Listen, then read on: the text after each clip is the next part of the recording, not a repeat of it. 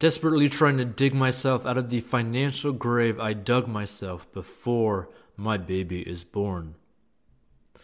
This is hard to write, but I am desperate for advice. I am 25 years old and about to have a baby in four months. It was not planned, but I made the decision when I found out to step up and do what I needed to do to get my life together for this baby. It seems more and more impossible every day, though.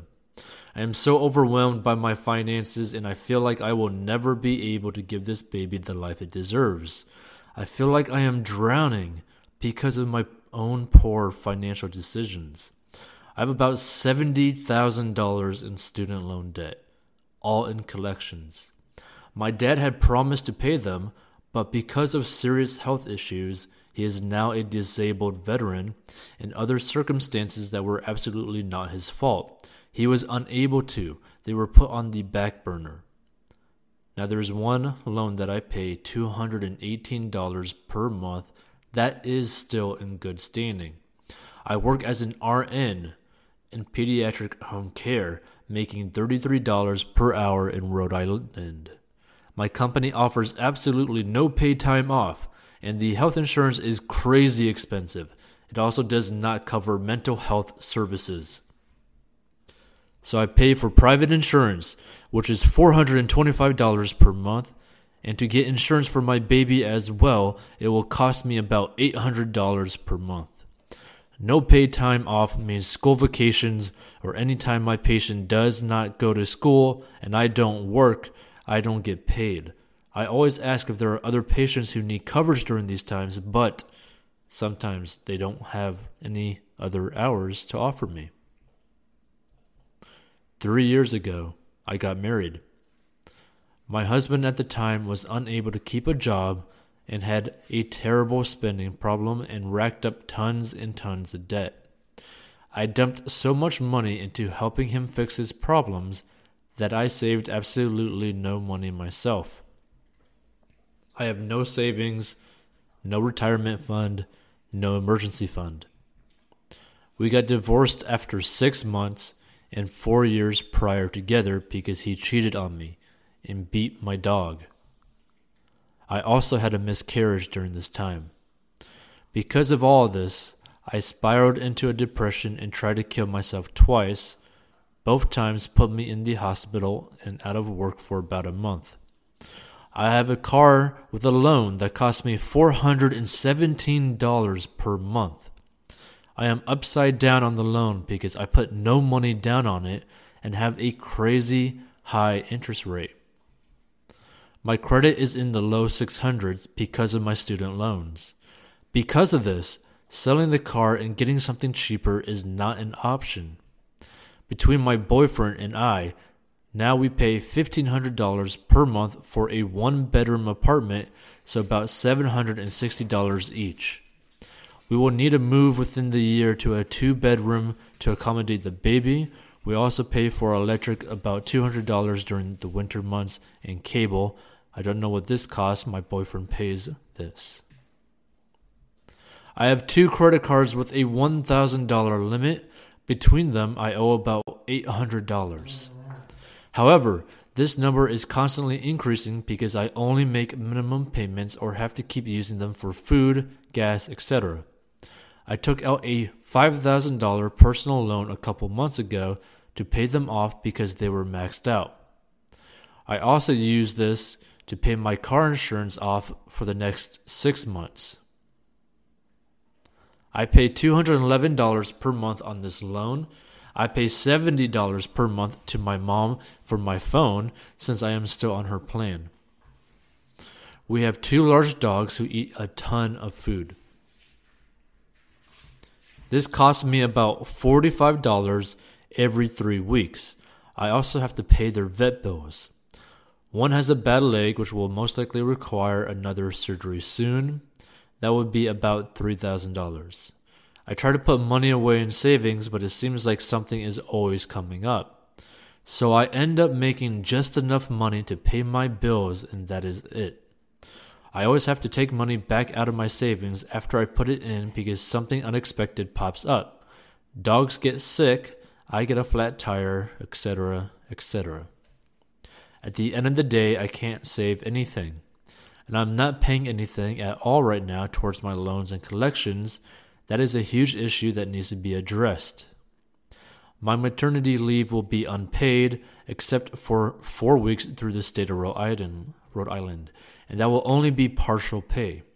We will not be able to afford daycare when the baby comes. If we don't save enough, that four weeks is all I will be able to take. I have applied for per diem and part time jobs elsewhere for extra income, but not one place has even called me back. Never mind hired me. I've been applying for months, and my boyfriend's parents offered me the name of their financial advisor, but I can't even pay the fee to see them once. I don't know what else to do.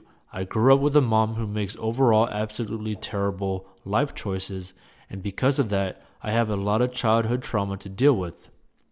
I am so scared I'm going to do the same thing to my kid. I am willing to do whatever it takes to fix this and give my child the life they deserve. So, this is a pretty serious issue that this person has on this uh, personal finance story, and this was on Reddit. And the thing that this person needs to understand, and this is the biggest issue, is that going into debt doesn't solve anything. It does not solve anything. And she's repeating the same choices that she's continuously making by going into debt. And this is something that is extremely serious because let's say that she were to even win the lottery next week, right? That does not solve her problem because she's going to go back straight into debt, right? With her habits. So the thing that she really needs to focus on is obviously the main thing is shelter, right? You got to worry about your shelter, basically your living expenses like food, okay? You do got to pay for insurance, health insurance, especially since you're about to have a baby and all that kind of stuff. And the thing is, focus on just the pure necessities until you have the kid, right? Obviously, pay the bare minimum on everything until you have your kid. You need to stockpile cash for your kid. Just pay down the minimum payment on every single bill that you have if you're in this situation until you have your kid, until you find a schedule that works with you and your boyfriend so that you could kind of like figure out how you guys could both work and also take care of the kid. Or if one person has to spend all their time with the kid, the other person needs to be working 24 7 pretty much, right? You might be maybe going to sleep for two hours, four hours a night for a few months, but that's what you're going to have to do. You might have to do that for like a year or two years until you get into a better financial situation, right? And I got a feeling it's probably going to end up being you, the female in this, because she's a registered nurse, and registered nurses can make a crazy amount of money with overtime and just working in a hospital, like they almost have an endless amount of money that they could potentially make as a registered nurse. Okay? So there's really nothing technically stopping her from getting a crazy amount of money as long as she's able to work a very long time and work really hard in probably very difficult situations. Now, after she kind of situates her situation and is able to find more overtime work or maybe just find a better nursing job that pays her consistently, that always have work for her, like a hospital, like an emergency hospital, where she would have the best opportunities for that.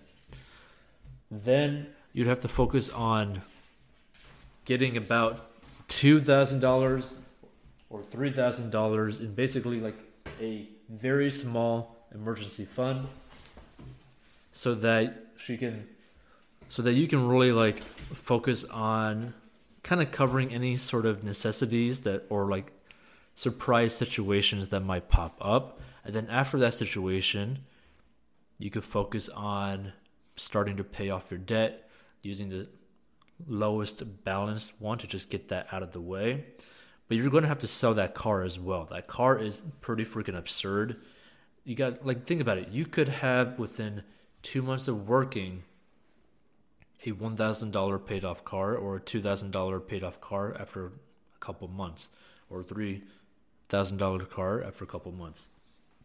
So that's the thing that you gotta understand. It's like there's just so many bad habits that are being shown in this story. It's like continuously bad habits. Because the person ends up trying to just run to like some sort of loan as like, you know, a saving grace, but it's not. Like it's turning you into a slave of working and paying off debt. Like that is not a way to live. It's like a really horrible way to live.